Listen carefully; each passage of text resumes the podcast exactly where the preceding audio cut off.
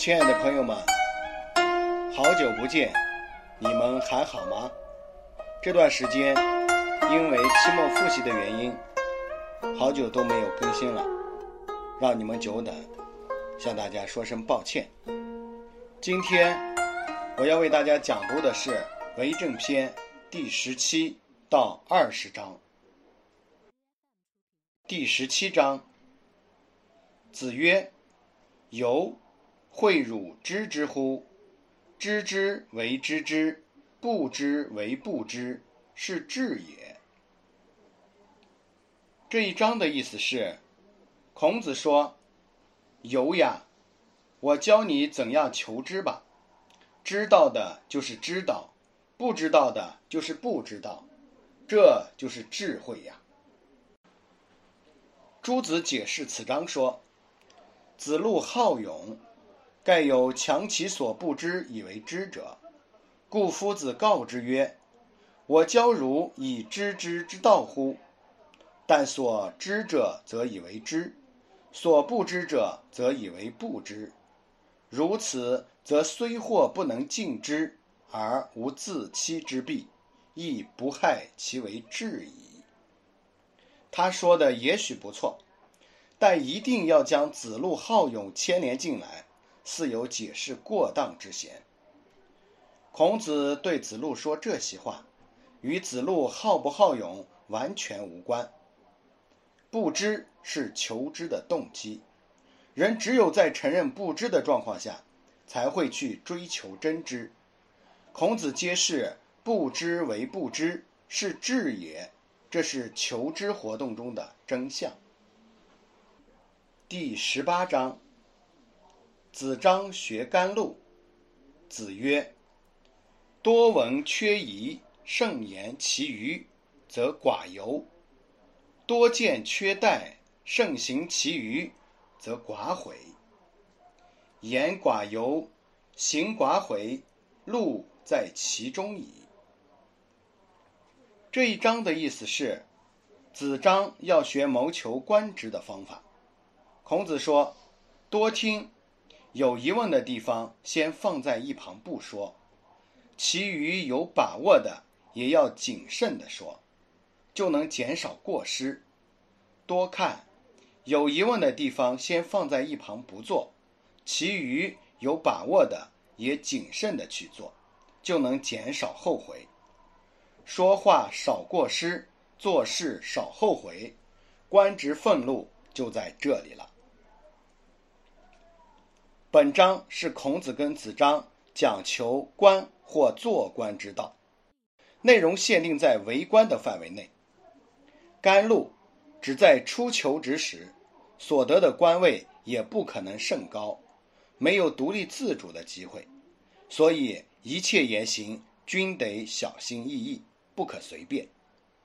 此处孔子之言不能随便引申。更不可视为做官或做人的最高原则。做官必须谨慎，求官则更是。所谓多闻缺仪，慎言其余；多见缺待，慎行其余。就是指初求职时，对不懂的话要少说，对不会的事要少做，这样让别人找不出自己的缺点。便不会让自己陷于危殆不安。这句话跟孔子平时所言所行是很有差异的。孔子在道德上坚守立场，绝不妥协，对行道德之事总是劝人勇猛精进，而此章只在慎言慎行、寡犹寡悔两层上立论，比较欠缺道德的积极性。主要这是孔子答子张甘露之问，自然立论比较停留在技术层面上，而非解决人生更原则性的问题。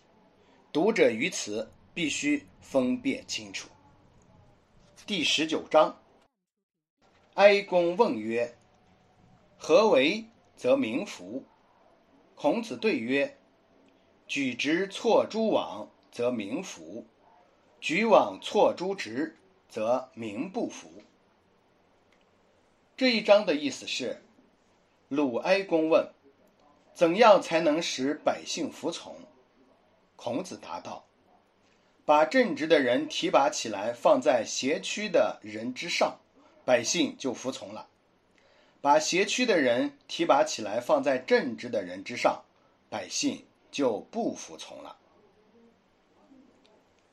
此章的“服”可当心服来解释，也可以当做服从来解释。宋代程颐说：“举措得意，则人心服。”解作心服。谢良佐说：“好直而勿往，天下之至情也。顺之则服，逆之则去，必然之理也。”则作服从解。服从必先心服。故也可以通。此章旨在谈政治上的正直与否的问题。其实这问题甚为重要。儒家强调德治，德治是从一个人的修养上一路推展出去的直道，不借他道，不走弯路。如此合人心之外，还最为便捷。政治当然也讲方法。有时候也需施些手段，但方法与手段都是技术的问题，不是施政的宗旨。用人的标准也在此。儒家认为，合理的政治是君子领导小人，而非小人领导君子。既是如此，就应当让清流正直的人当道。所以主张要举直错诸枉，否则天下就。大乱了，岂只是人民服或不服一事呢？第二十章，季康子问：“使民尽忠以劝，如之何？”子曰：“临之以庄，则敬；孝慈则忠；举善而教不能，则劝。”这一章的意思是。季康子问道：“要使百姓对当政的人尊敬、忠心，又能加倍努力，该怎样去做呢？”孔子说：“你用庄严的态度对待百姓，他们就会尊敬你；你对父母孝，对子弟慈，百姓就会忠于你；你提拔善人，又教育能力差的人，百姓就会互相勉励。”加倍努力了。季康子问的很堂皇，使民敬忠以劝，要让人民既敬重又忠诚，岂不是高明的政治口号吗？敬与忠都是正面的道德，值得提倡。但孔子认为，不能要求被你统治的人民对你一味的既敬又忠。所谓的伦理。其实就是人与人之间的关系，人与人相处是相互对待的，好与坏的结果往往是双方造成的，不能责之一方。因此，要使民敬忠以劝，施政的人也必须做一些相应的事。临之以庄、孝慈与举善而交不能，这三者是使人民。既敬又忠的条件。临之以庄，是指君主对人民的态度要庄重，不可轻浮随便；孝慈，是指君主本身要既孝又慈；举善，则指贤者在任；教不能，则指提高教育，让不能者都能得到好的教养。